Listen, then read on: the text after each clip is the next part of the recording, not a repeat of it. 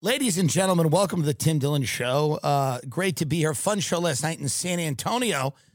We had to come back here to California uh, to do a podcast, and we're leaving uh, immediately to Dallas um, uh, with the good people of Titan Aviation uh, who have been helping us out, and I appreciate that. I have been flying private uh, recently, and I am sort of developing a problem. I I don't. And here's the thing, and I know this is seems, you know, many of you have not had the experience of flying in a private plane, and that's not my fault. to be honest, it's not my fault. It's not. You know what I mean? You have things I don't have. Okay, families, all that good stuff, right? They're always nice, right? They always work out. But I'm pro- a proponent of family. I am. Even in the instance when uh, you know your kids are running around Arizona killing others, I still think, I still think a family is good, even when you're doing drugs together. but I've been flying private. Uh, my uh, jet broker Dirk takes uh, care of us. Um, but you know, I'm learning lessons about pilot. You cannot engage these people in conversation. They will never ever stop. Pilots will never. First of all, a friend of mine brought up a good point. They are the truck drivers of the sky. no one cares about what pilot. When they talk, when you're sitting in the plane and they go to speak, you roll your eyes. You can barely hear them. They try to make like a joke. You go.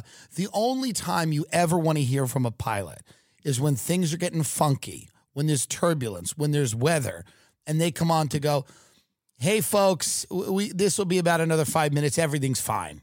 That's the only thing you ever want to hear from a pilot. Or if you've been sitting in a commercial flight and you're on the tarmac and you're ready to go, and they go, "Hey guys, just a couple of routine safety checks. We're all clear. We're uh, we're getting out of here. You know, the hold at Logan has been lifted. We're we're on our way to Boston. That's the only time you want to hear. But in the private thing, they're right there. So occasionally, you make the mistake of engaging them. And I mean, number one, they get out of the seat. one of them gets out of the seat and comes back and starts asking you what it's like to be a comedian. One of them last night, I swear, to, one of them is out of the seat for a half hour just talking to us. The other one could have been dead, could have had a stroke, and no one would have known. He's in the back of the plane. He's a nice guy. And he's chatting, and then he like tells I'm not trying to I'm not ratting. I'll, I'll never say who this is, by the way. Um, but then he goes, Hey, because you guys like aviation so much, which I, I don't even know that I do. I don't know that I do. I asked a few questions about it.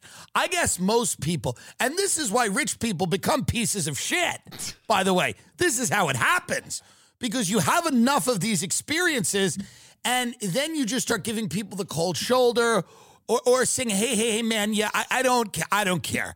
But I'm trying to feign enthusiasm for, well, what is the, what is the visual approach? What, how does that work? And I do think it's cool. I think flying's cool. So I ask a few questions. I mean, 25 minutes.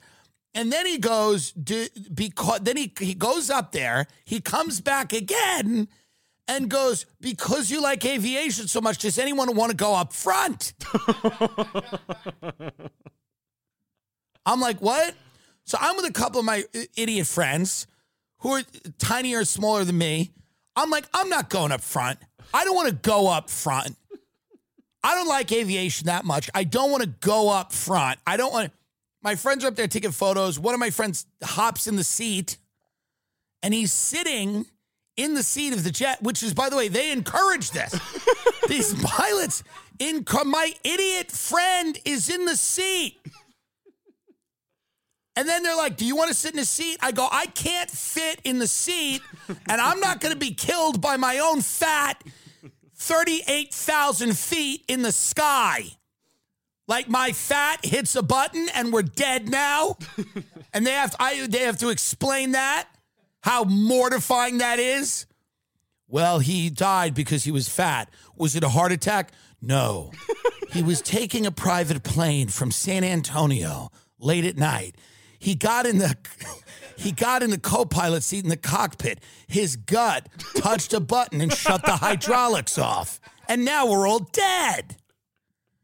I mean, what I was insane is that? Can you imagine the humiliation of that type of death? We're in a death spiral because I shut the engines off with my ass. I'm telling you, it's it was crazy. But now I've learned. Now I just you don't you can't speak to them mm-hmm. if they say anything. I'm going to learn a few lines of another language to just say. You know what I mean? Like a mm-hmm. little Norwegian to just, you know. I mean, it was it was it was it was wild. We like we love our people that always hook us up and treat us well. But it's like, do you want to come up front? I'm like, what? What? Mm-hmm. That's not allowed. That can't be allowed. That's pro- there's no way that's allowed. Maybe it is allowed. But I do love a private flight. I do. I love the little FBO, which is a little private airport. There's something nice about it. Jet people. There's something nice about the people that take jets to a Jackson Hole. Uh, we met that lovely older woman who was taking a jet going to Jackson Hole to see uh, A hockey tournament. or a hockey tournament in Jackson Hole, and she was just taking a jet, you know, and just a lovely old woman, lovely old kind of you know fun Trump mom, you know, mm-hmm. getting on that plane.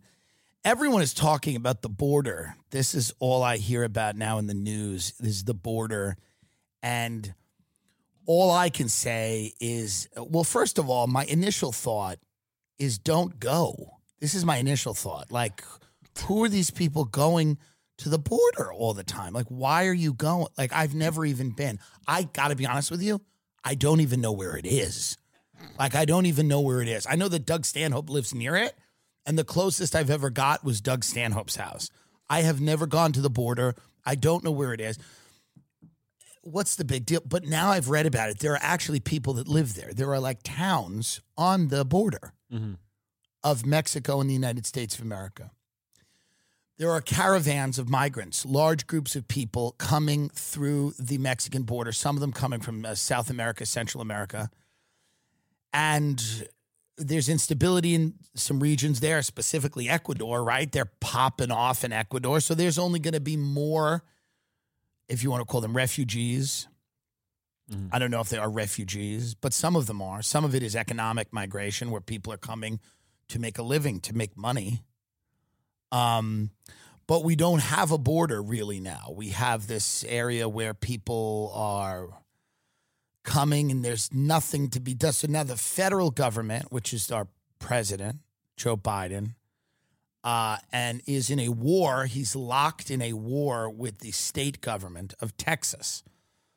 And I got to say, I probably support Texas here. I don't know what, I don't know what the war is. I imagine the war is the Biden administration uh, is, is, is, is tying Texas's hands. They're, they're not able to enforce the law. And because they're saying federal law supersedes state law, and they're saying that because Texas, if you remember, is is sending out um, people on horseback with whips to kind of wrangle, you know, mm-hmm. which by by the way is their culture. That is what they do. that is what they do. This isn't like you know what I mean? Like th- that is what they do. Like I know we think cu- the culture of Texas is supposed to be like Apple's AI division moving to Austin. Look at we got a green juice. No, they're they're they rope Mexicans down there with a horse and a fucking whip. That's what they do. That's why they're a state. They're not a state because Elon Musk moved Tesla to Texas. They're not a state because my good friend Joe Rogan has a comedy club there. They are a state because when when when things get going, they send out people on horseback to whip the Mexican, and some of them are Mexican. Some there are more Latinos in Texas than there are whites. There's a lot of Latino cow Mexican cowboys wrangling other types of Latinos, Mexicans and Central American.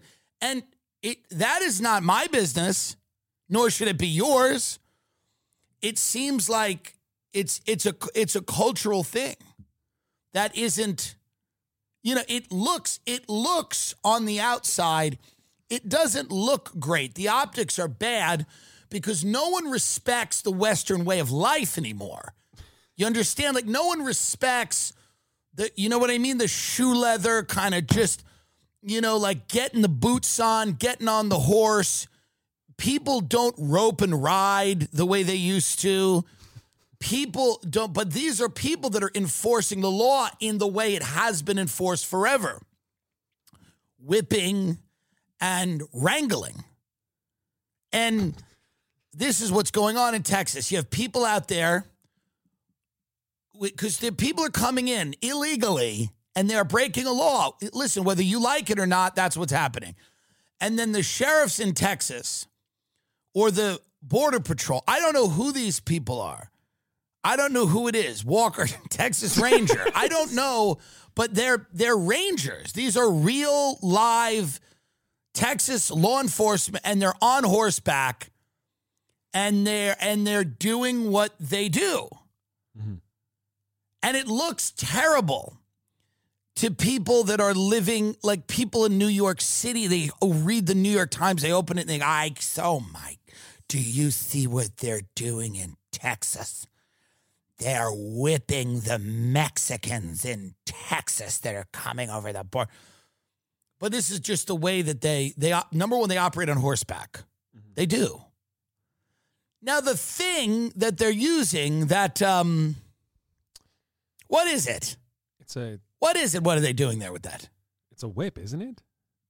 But is it? Isn't it? Doesn't it serve another purpose as well? I heard this is what they're saying. Right. Now get some of these photos up because it doesn't look great. I think they're lassoing the migrant. I don't think they're whipping them. They're doing a lasso, which is not easy. that is a difficult thing to do. They're on horseback. Now, remember, the migrants are not just waiting to be lassoed. They're running they're running around. And you are on horseback with the lasso. And it's got to be big because m- much like a cartoon, you are lassoing lots of people. It's not just one person. Occasionally, you lasso one person, you or there's maybe a little baby goes, you little lasso, get him. you know, get a little toddler runs away from the group, you go boom, and that's easier. But if you're gonna do a big lasso, mm-hmm. you know, it's like um, it's not easy. It's not easy. It's difficult. And this is their culture.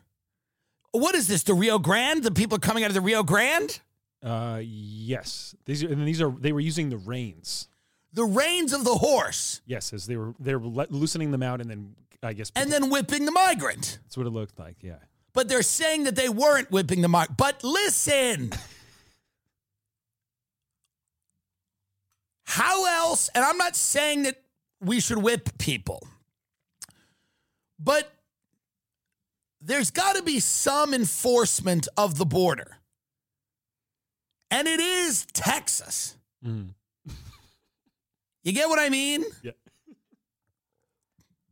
I don't know what they can do. They're on a horse. They could pull out a gun and shoot the people. No one would like that. No one's going to be happy with that.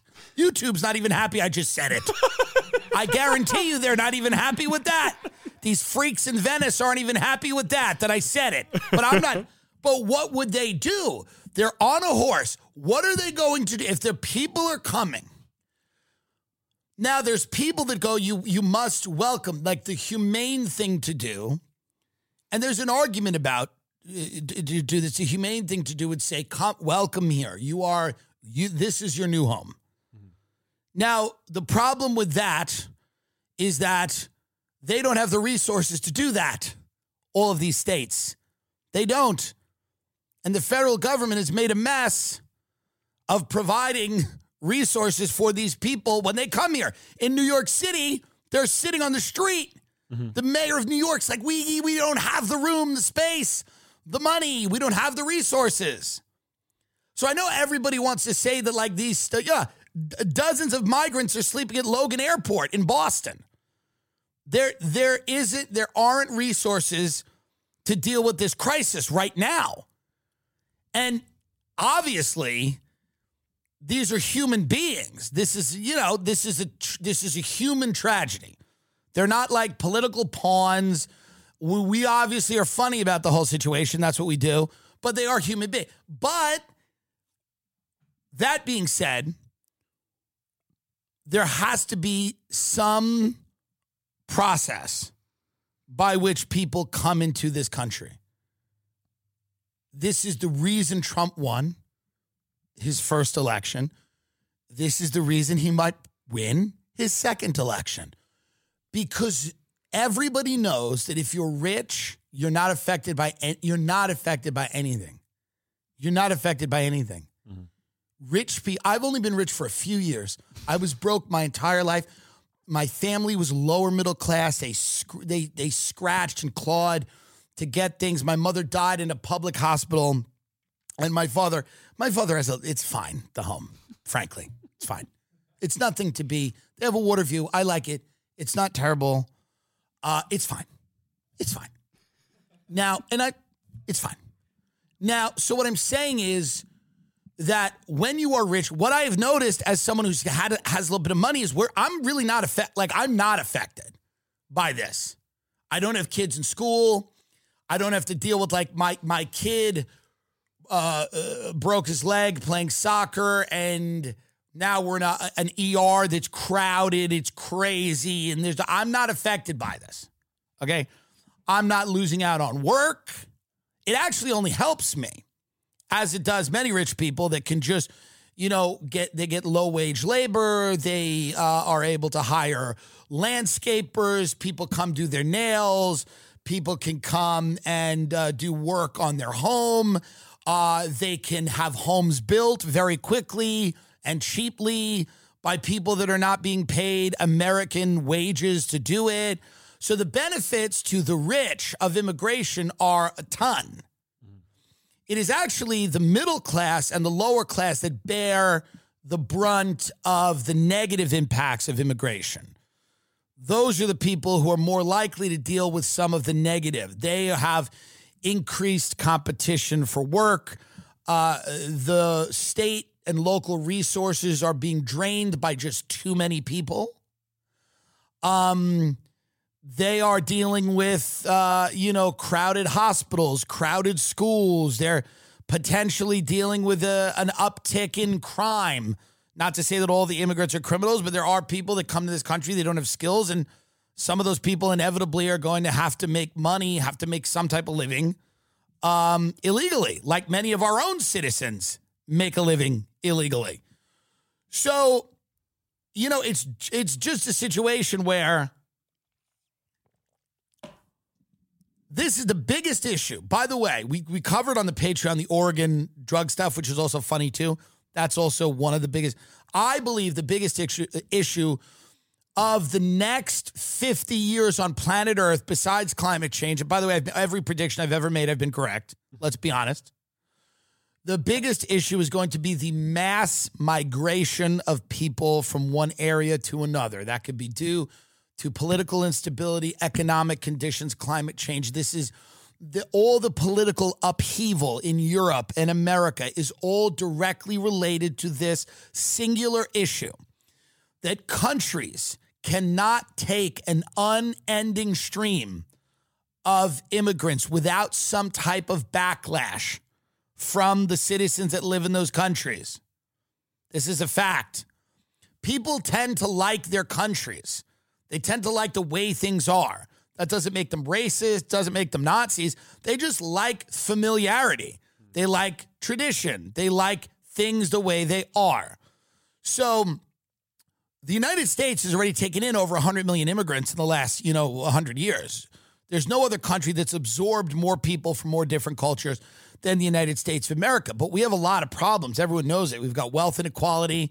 Okay, we've got a, small, you know, a concentration of wealth in smaller and smaller hands. We have uh, automation and AI disrupting work. We have uh, a, a, tremendous amount of debt uh, from from foolhardy wars we shouldn't have fought. Um, we're maintaining a very expensive empire all around the world. You know, at, at a certain point, you have to wonder about the amount of people that you can just bring in. This is just a fact. This is not, I love different cultures. I come from New York City. I don't care. I don't want to live uh, in a white ethno state. It has no appeal to me. I don't care. You know, I think though that you have to do it in a way that makes people, you know, like understand the cost benefit analysis of, of, of what's happening. You have, you know, people need to understand the cost benefit of it. They have to go, yes, there are some potential negatives. Here are the positives. That's why it shouldn't be an emotional issue. It should just be an issue where it's like, you know, boomers are going to retire. This is real. The boomers are going to retire. Now, they don't want to. They don't want to. And we have some articles we'll talk about later in the show where the boomers actually don't want the world to continue. A friend of mine sent me this border thing. This is so hilarious over Instagram and was basically like, "What?" A, and the, the, she sent me this article like, "Are we going to have a civil war?" And she goes, "What an exciting time to be alive!"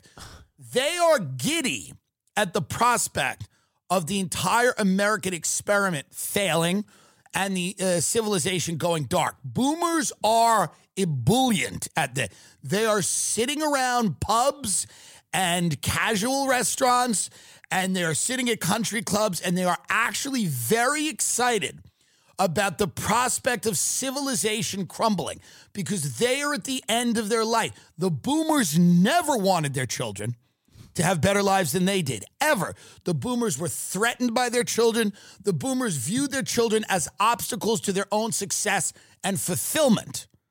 This is all in the book coming out. I know you don't think it's coming out. I don't care what you think. It's coming out. It'll be there in the summer. You read it on the beach. But this is all true. And the more I observe these boomers, which I have for my entire life, and I'm really keying in on it now, what I'm noticing is that they're kind of a death cult. The boomers are a death cult in the way that radical Islam is a death cult. radical Islam doesn't really have an interest in anybody existing that isn't a, a, a devotee of the of what they think and what they believe. Boomers are the exact same way. They are ready to usher in the apocalypse, and they're doing it gleefully. They're holding on all the houses and all the money. You know, we have an article here 80% of the stock market, 80% of the stock market is owned by elderly people, boomers. They can sell it and trigger a downturn. Here we go. Your grandma is a downside risk to the stock market. How more old people owning equities could exacerbate a downturn? The boomers are holding the American economy hostage. They're holding it hostage, and they can at any time flood the market by selling all their stock, taking all the cash. Now, many people go, well, they're going to take it for medical emergencies, then they're going to take they're going to take the cash and whatever they're going to do with it, okay? They're going to like fund some nightmarish thing. It's like pinky in the brain with these people. Like they're going to take the cash out of the stock market so they can build a laser to zap the world.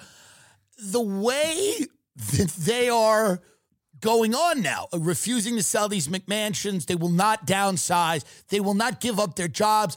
Biden will not step aside. He's 80.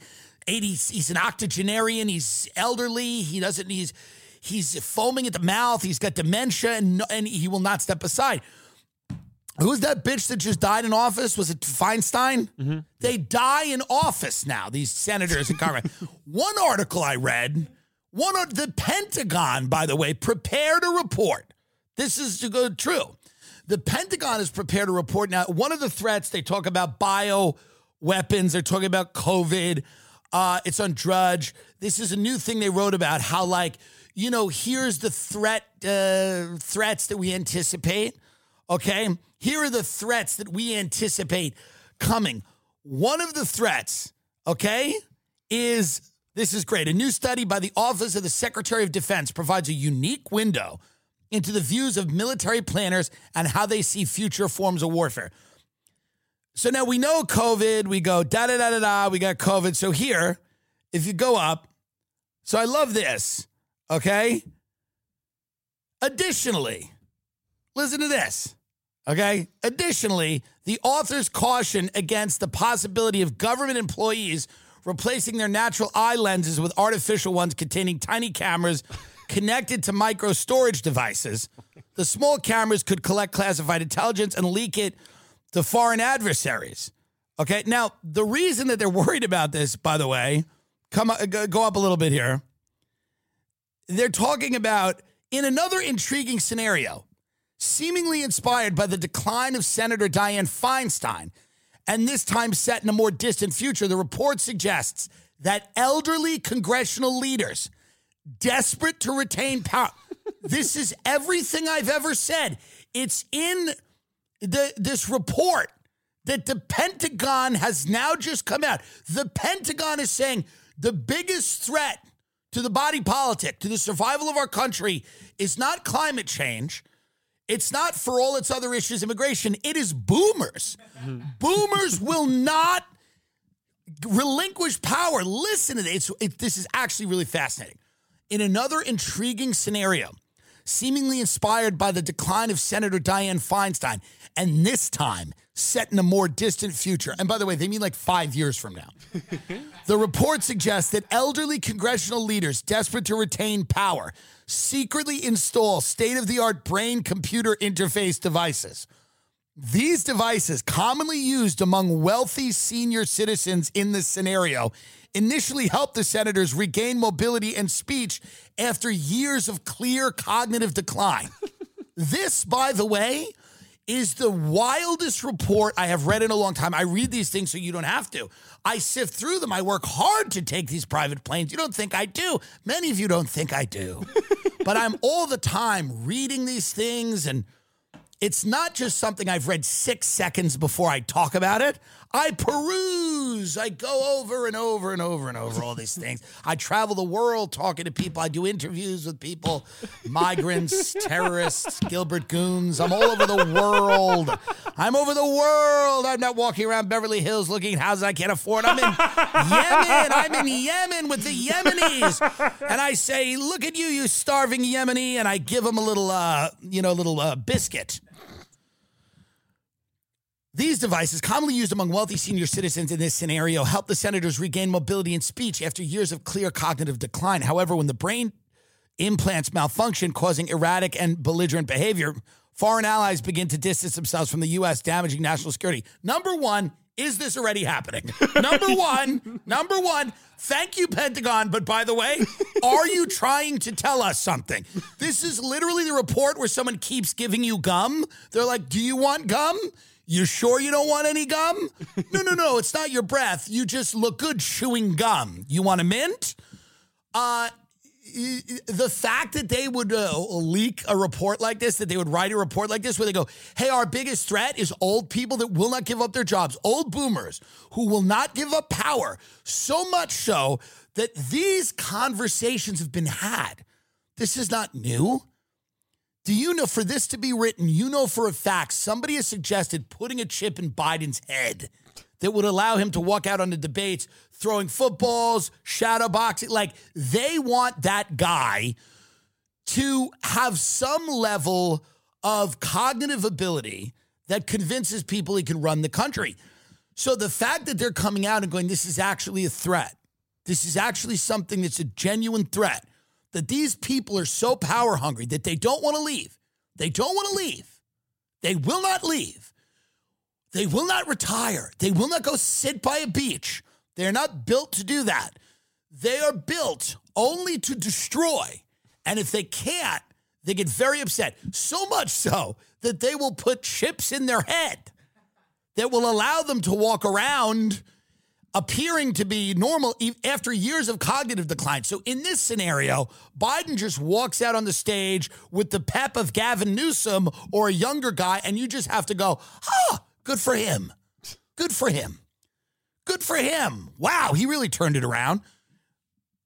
They're basically almost leaking maybe what'll happen in the debate. If he walks out in the debate and he looks like a 40 year old like in the way that he's talking and speaking, know that it's the, I thought it was going to be a cocktail of drugs. I thought it was going to be Pfizer. I thought it was going to be Moderna or whatever, uh, you know, uh, whatever pharmaceutical company, Merck. I thought they were going to whip up a concoction, but the Pentagon's going, no, it's going to be a chip in their head.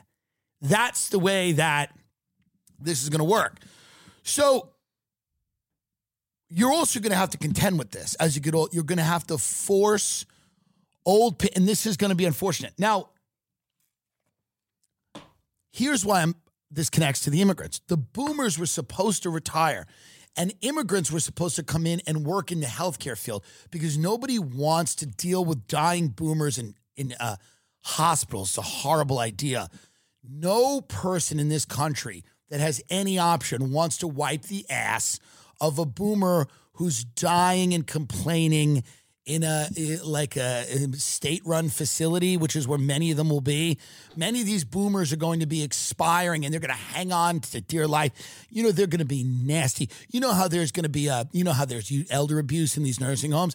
This is going to be the first time it's justified where you don't feel bad for them at all. You know what I mean? Where just some some Spanish chick's gonna just punch this woman, uh, this old lady in the face, and you're gonna you're gonna be like, well, you know, this was, you know, it, it, the the boomers are going to be in these hospitals, right? Calling these people the N word, shitting themselves, complaining about the food, uh, complaining about their children because their children uh, are going to put them there and we're this is why immigrants were kind of coming in because we were going to let these poor people that are getting chased around Ecuador right now by guerrilla gangs, we were going to bring them into our country and say, wipe that boomer's ass uh, because none of us want to. That's that's kind of what's going to happen. These boomers, by the way, are like they're refusing to even. They won't even. It's not even happening yet. Now, eventually, it will because they'll physically decline. There's an inevitability to that.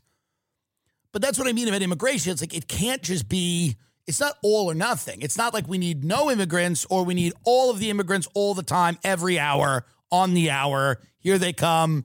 And it's it's it's it's it's a it's a case by case. You got to look at the world and go. So, but but we do we will need some. We have a lot. We have a, a lot right now. We'll probably need some as the boomers in mass start to physically decline. And because the boomers, you know, are, are how many of them are there, by the way? This is something that uh, we should talk in actual statistics here because I'm proposing solutions. A lot of people listen to this show, very influential. There are 76 million boomers. This is the way you have to sell immigration to the country because I do believe we need some of it. We don't need all of it. And we don't, not in the way we have it now. You have to sell immigration to the country like this. You go, there's 80 million people, okay? About 76 million baby boomers living in the US today. They're all in their 60s, but primarily 70s. And they're all, maybe it's early 70s, a lot of them, they're all beginning to slow down. They're getting crazier. They're becoming threats to the public health the ones that have positions of power will not relinquish them. We will need immigrants to, you know, uh, uh ideally put these people in these little prisons. We're going to have to drag them out of their homes and put them in these little prisons. That's really the only way these, we're going to call them health facilities, but make no mistake, they will be prisons. And we're going to have to commit in mass tens of millions of boomers against their will into prisons run by illegal immigrant Hondurans that are going to have to, because they have all the jails in the Latin America. They know how to do it. They know how to run a prison, these people. they do. Who knows how to run a prison? The Dutch. The Latin Americans know how to run a prison. They know there's a certain amount of corruption that's needed and whatever. But boomers are going to have to be committed against their will. Their property is going to have to be confiscated, okay? Uh, it's going to have to be kind of Chairman Mao. It's no, it's not yours anymore, Mom. It's not yours. We're going to have to take houses from them by force, confiscate their property, confiscate their land, commit them against their will in uh, state run health facilities. Health facilities. And the reason this must be done is because if it is not done, these people will figure out a pinky and the brain style way to destroy our world. They will crash the stock market. They will do something. I don't know what it is. I I haven't had that vision yet. I haven't taken the ayahuasca needed to have the vision. Maybe someone will show me in a dream how the boomers will do, but they will do it. And this is why every article now is like the Pentagon, the Pentagon going, watch them, watch them. We don't know what to do.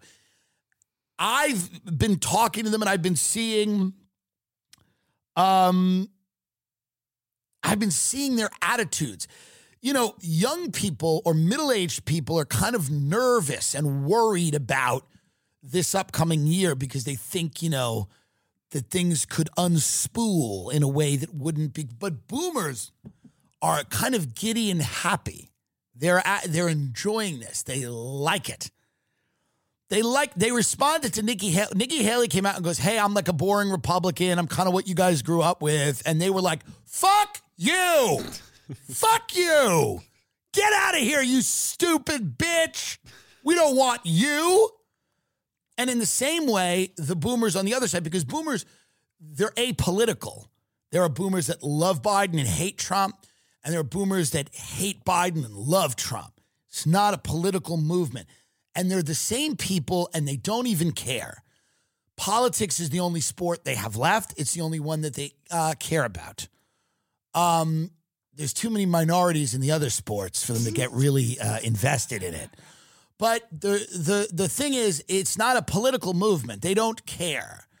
The ones on the left and the ones on the right only want to win at the expense of all else, including they they would gladly stand by for the destruction of the country to be right. They just want to be right. They would gladly stand by. You know, there are these great like episodes, uh, things that uh, where I can't even recall what they are, but I've seen this type of plot device used in many uh, uh, artistic depictions uh, uh, of things where someone's offered immortality for something and they go, no, I don't want immortality. I don't want it. I don't like the cost. You go, you can live forever, but it's like that the Faustian bargain, that thing of like, hey, you can live forever. You know, being a vampire. You can live forever. You can't go out in the day. You can only go out at nights. And you got to suck uh, people's blood. But here's the good news you'll be around forever. That's kind of what we're dealing with here. We're dealing with a group of people that doesn't care what happens to anyone else. They don't care what happens to anyone else. That is why the Pentagon, the Pentagon is is regarding the selfishness of that generation as a national security threat, mm-hmm. as an actual national security threat. It's it's really amazing and unfortunate. Taco Bell prices, and this is another thing we should remind people that things steadily get more expensive. That's why it's best to own assets. This is not a financial advice show. Now, $20 at Taco Bell buys you a lot less now than it would have when we all fell in love with Taco Bell in the early aughts. Now, play this lovely woman. This woman here is is reminding us of what we had. Sometimes in America, you must look at what you had and lost. And this woman has the courage to remind us because in the great golden age of fast food in the late 90s and the early 2000s, when we were comforting ourselves in the grilled stuffed burrito while watching our fellow citizens jump out of windows on 9 11.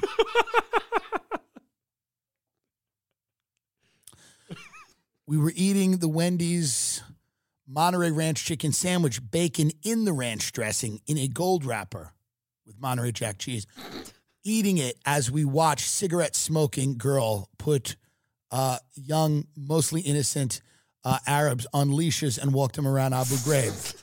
and we were uncomfortable with that, but we only took comfort in the Monterey Ranch chicken sandwich or the um, honey barbecue chicken wing from KFC that they don't really even have anymore. The great bone honey barbecue chicken wing. We would eat that, okay, while we would watch uh, many of our fellow citizens lose their houses. so this woman is reminding us of times gone by. I just found a Taco Bell receipt from 2012. Two beefy five layer burritos, total 259. 259. Can you even get anything from Taco Bell for 259 anymore? Like one item? Where we go wrong? What's great about this, we will never get mad at the poison in the food. Never. I'm never mad at it. Bill Burr is, some people are. I'm never mad at it. I should be, but we never seem to get ang- like no one cared. Remember the whole Monsanto thing? No one cared. It was like a couple of rich white bitches from the Malibu. It was like Robert RFK and his crew were mad about it. And like, you know, I respect him, but it never galvanized any public support. Like, no one cared. Nope. There was a couple of people in the Pacific Palisades that were like, this is sick. But nobody cared. The rage is always at the price of the poison. It's never at the actual.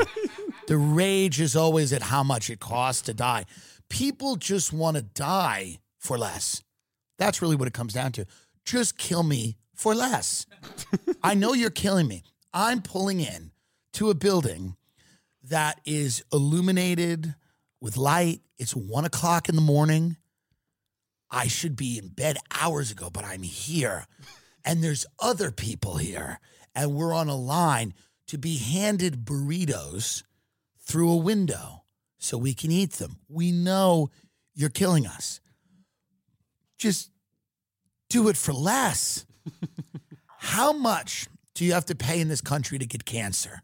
How much? That's a real question. How much do you have to pay in this country to destroy the bacteria in your gut biome? Can't you just pay? Because she said it. She goes, Where do we go wrong? You used to be able to get two beefy five layer burritos. Get up the nutritional information on the beefy five layer burrito. We used to be able to get two of them for 259. 259 you you were able to eat not only one but two beefy five layer burritos, okay? It has 18 grams of fat. It's a 500 calorie item. So two of them would be a 1000 calories. 70 carbs, about 60 net carbs, 18 grams of fat, 18 grams of protein, 490 calories. Now, what this obscures, of course, is that none of the food in it is real. this makes it sound a bit better than it is, but it's actually plastic. And Taco Bell's like grade D meat, and it's lovely. It tastes great, but it's D meat, meaning I don't think it's from any specific animal, really. It's just whatever they got. It's whatever they got. It's Upton Sinclair, the jungle, old muckraking meat factory, just whatever they got. You know, if they came out with that book today, no one would care. They're lying. Taco Bell goes, we use 100% USDA premium beef. That's a lie. That's a lie. 12% seasonings? Mm, okay. But here's the deal Upton Sinclair wrote a book about how disgusting the meat packing industry was uh, in the early days of this country. Um, and it was it, it was like a, he was a muckraking journalist. And I believe that that was the title, right? The Jungle. Yeah. And it was about, I mean, it was like Sweeney Todd in there. People's fingers were in the meat, people's earlobes. It was disgusting. I mean, so the jungle led to U.S. food safety reforms because as you look at this photo, these are like Christmas elves, these little kids, and they're just making sausages out of whatever they found. Mm-hmm. If there was a dog on the floor, he went into the sausage. Everything was in a sausage in the early days of this country. And Upton Sinclair wrote that book. Now, if you wrote a book right now, do you know how many books there are about the poison that we're eating all the time? Walls. There are walls of books about how bad it all is. But we all lack like no one care. I and I don't care. So I'm not judging anyone for not caring. I'm just saying no one cares. No people kind of laugh it off. People go, yeah. No one cares. And it's funny, it's just, it's just, that's kind of a brilliant point. The woman just goes, used to be able to get two of these, used to be able to eat a thousand calories in five minutes mm-hmm. For th- under $3. Under $3, half the day's calories of garbage poison food for $3. You know? It's, it is a good deal. In America, you accept that every corporation's kind of trying to kill you. You accept that. The corporations are dumping poison in the rivers and the lakes where you live. They're putting bad shit into the atmosphere. They're poisoning the water. They're poisoning the food. Uh, they're coming up with uh, different ways uh, for you to die, doing different things. And you kind of accept that. You kind of just want a good deal you kind of want a good deal. We accept the moral compromises you have to make to be rich, and we're all prepared to make them. That's why we accept it. We're all prepared to kind of make the moral compromises you need to make to be rich. Nobody in this country is not wealthy because they're too good of a person. That's that is not happening here. There are other countries where that probably plays into it. That is a factor. Nobody in America is not rich because they're too moral. They might be too dumb. They might have had a bad break. There might be a tiny, small, infinitesimal percentage of the population that is not doing well because they are too moral or they uh, are, are, are, are too good and they've, you know, they chose to care for their sick mother, whatever. But not none of the boomers. I'll say none of them. Um, we're all kind of prepared. You, we kind of prepare you early on to get ready to make some moral compromises in the world. That's what we prepare you to do early on in this country. That's what that's part of the ethos of this country. That's what we do. The whole thing's kind of that. So, yeah, we know you're poisoning us because we would poison us too. We would do it. Like, we get it.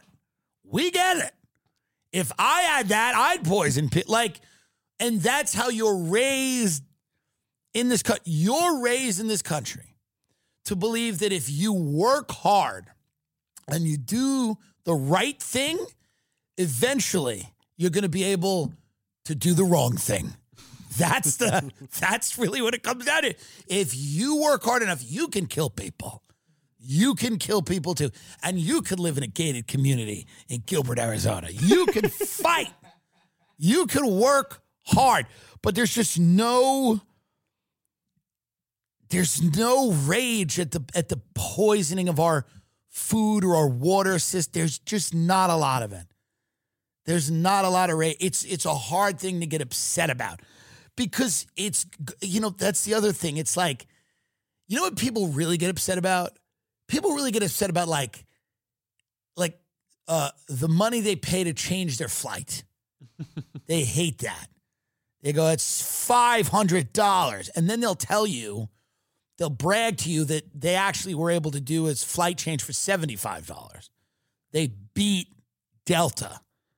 The least interesting people in the world are constantly talking about how they beat an airline and they were they only had to pay seventy five dollars. The least interesting, most banal people on earth are only concerned with telling you how they beat a corporation out of a little bit of money and they feel like a winner. They feel like a winner. So that's really what it comes to. It's just an economic analysis across the board of most things. It's not quality of life. It's not longevity or whatever. It's like I beat the I beat them. I beat them. There was an extra mozzarella stick in this. I won. I won. I had a friend who was telling, I have t- uh, two people staying in my house. One of my friends was telling the other, this guy didn't even know him. My friend's little brother saying to me, this guy's going, uh, let me tell you about the flight change. And my friend's little brother's going, what? He's going, well, they want the, the new flight would be $500, but I can change it for 75 And he's showing him the app and everything. My friend's little brother's like, who is this weirdo? Get away from me. But that's what riles people up. Not knowing they've been poisoned. They don't care. They don't care. I will, I don't care. I, if I was sitting at a restaurant and they go, somebody comes up to me and goes, you know, all this is poison, right? I go, yeah, yeah, yeah. What are you going to do? Start a farm? Are you going to start farming? What are you going to do? Build a water treatment facility? What is the option? You know, especially if you're broke, what would the option be? How do you fight back against the point? I mean, you could not eat, or you could not eat crap, which is good. You could do your best, and you could do a lot better. Obviously, the extreme examples are like you could cut out the fast food.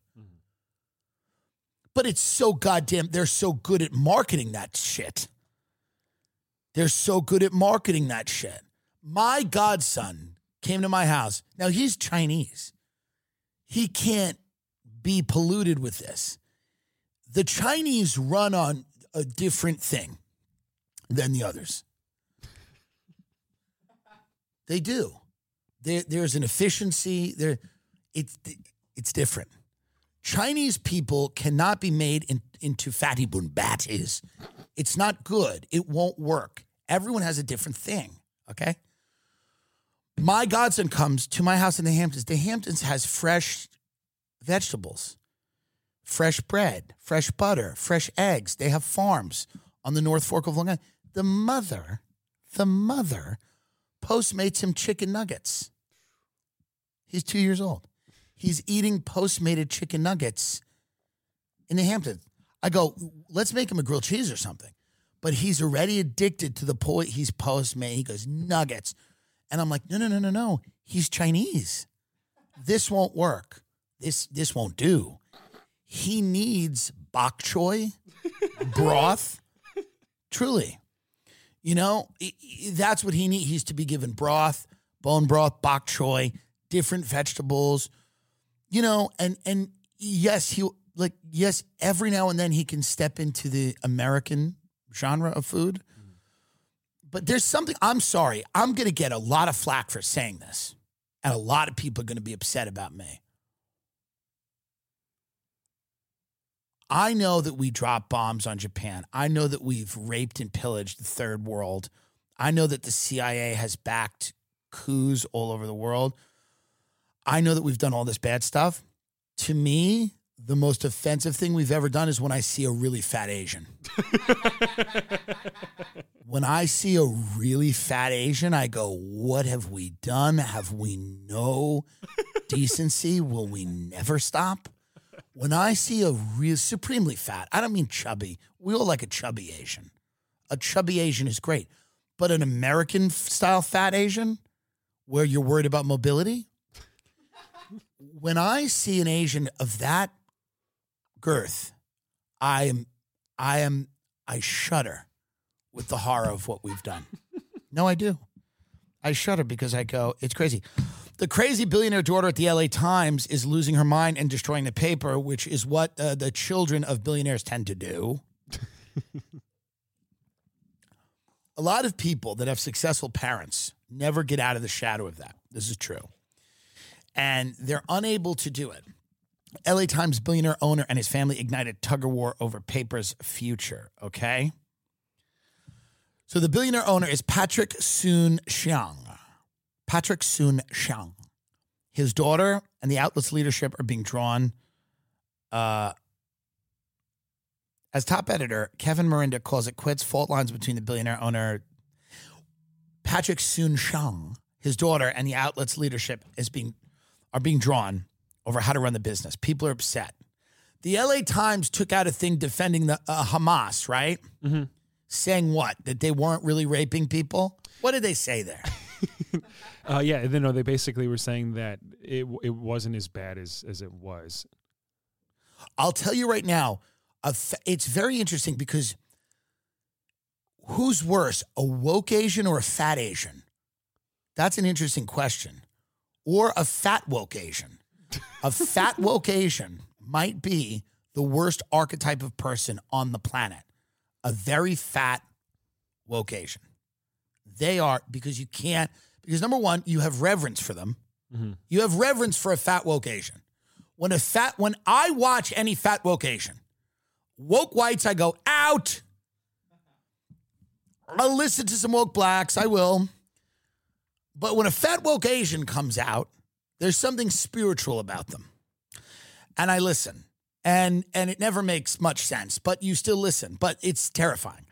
Is this is his daughter fat? No, she's she's normal. Get a photo of her. Your character. Uh, Let's get a photo of this woman. I want to know who I hate and why.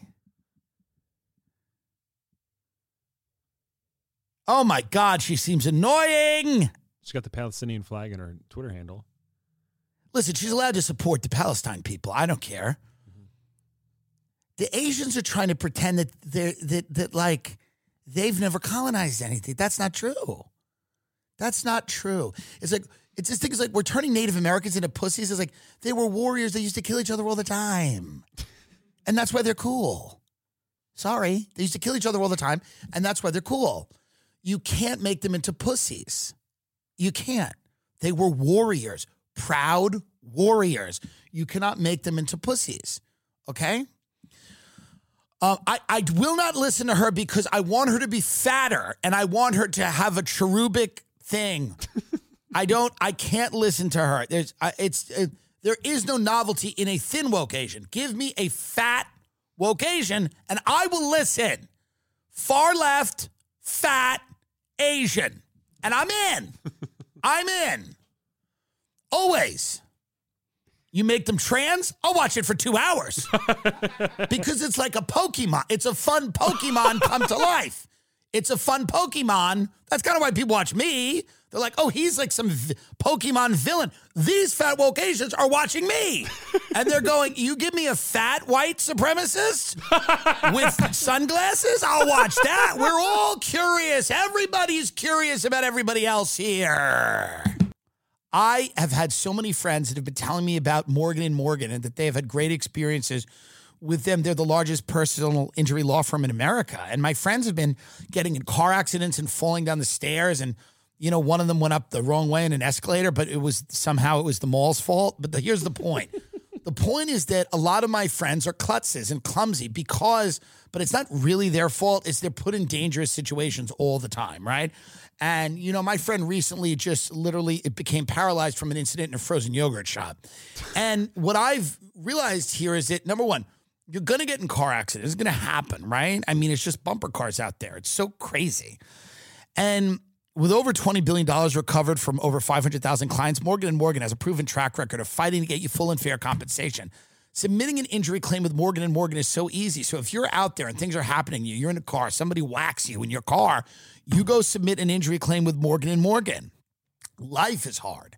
Submitting a claim with Morgan & Morgan is easy. Calculus is hard. Submitting an injury claim with Morgan & Morgan is easy. Looking your father in his eyes is hard.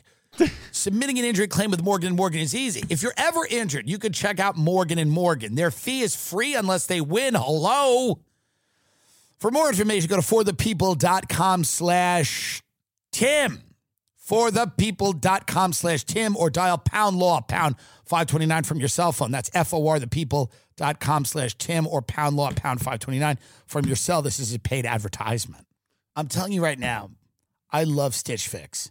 This year, you can make great style effortlessly easy with Stitch Fix. Stitch Fix stylists just get you. They do all the work, giving you the time to focus on your resolutions and everything else on your plate. Finding new clothes is hard. Ugh, I'm leaving, scrolling through countless websites and spending hours wandering through crowded stores in 2023. Instead, I'm transforming my shopping experience with the stylist at Stitch Fix. You go out there and you see people dressed well. You go, how do they do it? And you look at yourself and you look like kind of a bum, like a slob. And you know, some people can pull that off, but you might want to step it up. Step it up. You want to have what the, the kids call a glow up. Stitch Fix is an easy way to get clothes that fit you without having to endlessly browse through options or break the bank. Think of them as your style partner. Your stylist will learn about your taste and collaborate with the you on looks you love. Here's the thing: you think of like, oh, I can't have a stylist. I'm not Jennifer Lopez. That's what I said to my friend. My friend said to me once, we were having lunch. He goes, Why do you look like a slob all the time? I go, Well, I'm not Jennifer Lopez. I can't afford a stylist. And he goes, Have you heard of Stitch Fix? I said, What? He goes, Stitch Fix. They have over a thousand brands and styles, and they do the work of choosing the best options for you. They'll even show you how to wear head to toe outfits. You could just keep getting dressed and go. And if you don't love something, just send it back. I mean, that's amazing. this idea that you have to be a famous celebrity to have a stylist is not true. It, you know, experts, experts in your look, no matter what your body type is, you know, experts are coming in and they're like, "Hey, let's transform you. This is a great new way to to to interface with the world." Thanks, Stitch Fix.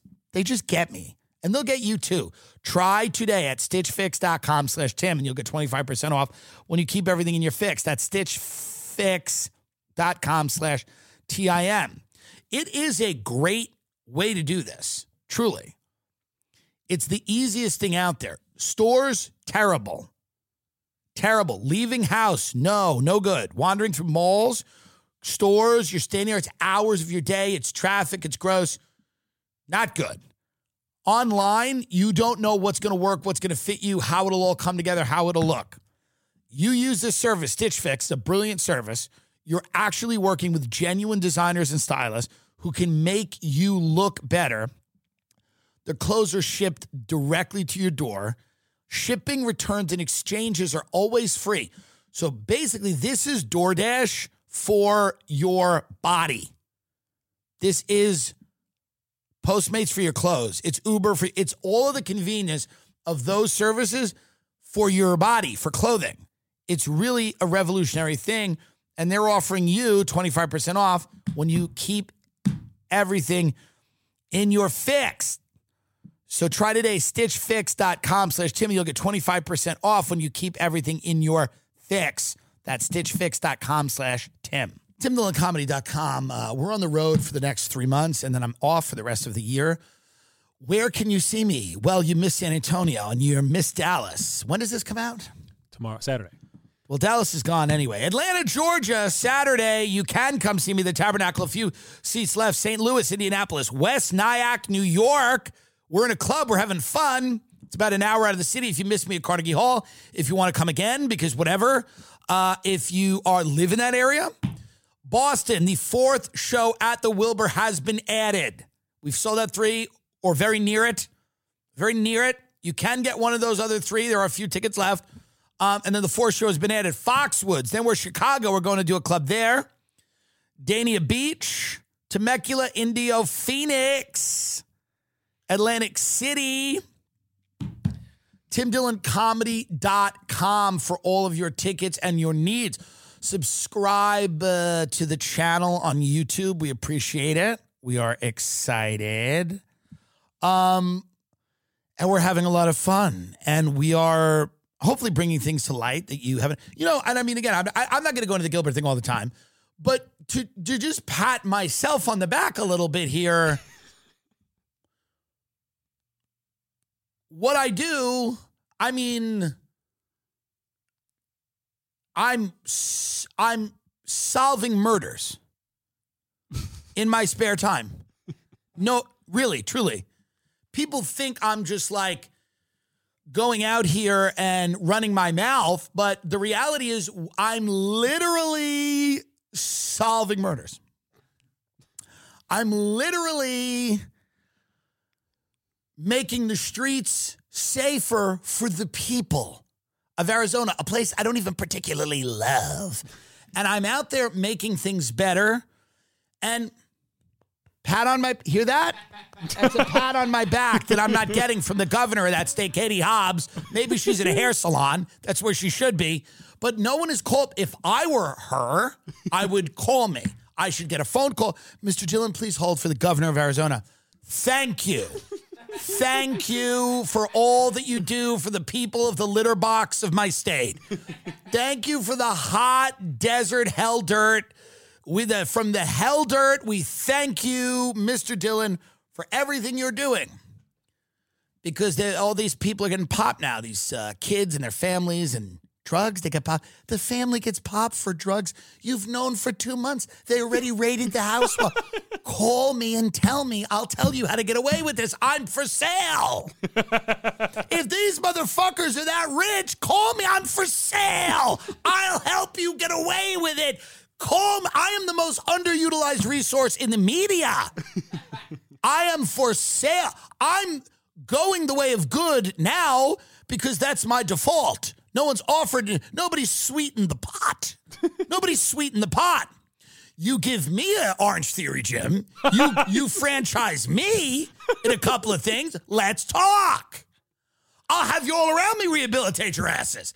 I will have your family on my show and we will talk only about fitness. we'll rehabilitate the whole family, but it doesn't come cheap. Doesn't come cheap, okay? So if you're interested, back channel and I will and I will have all of you on and we will talk about how great you all are and how you've been you've been uh waylaid by these lies about you. But get the drugs out of the house, you fucking idiots. Are you really, you guys really are goons down there? I grew up around great criminals, really smart, conscientious criminals. My mother rented rooms to drug dealers for years, which made, number one, being a teenager convenient but they would live in my house and, and my house got raided a few times. Like cops would come and people you know what people would do? They would remove the drugs. I mean is it that fucking hard? God! Anyway the boomers are going to be more dangerous than the goons. Watch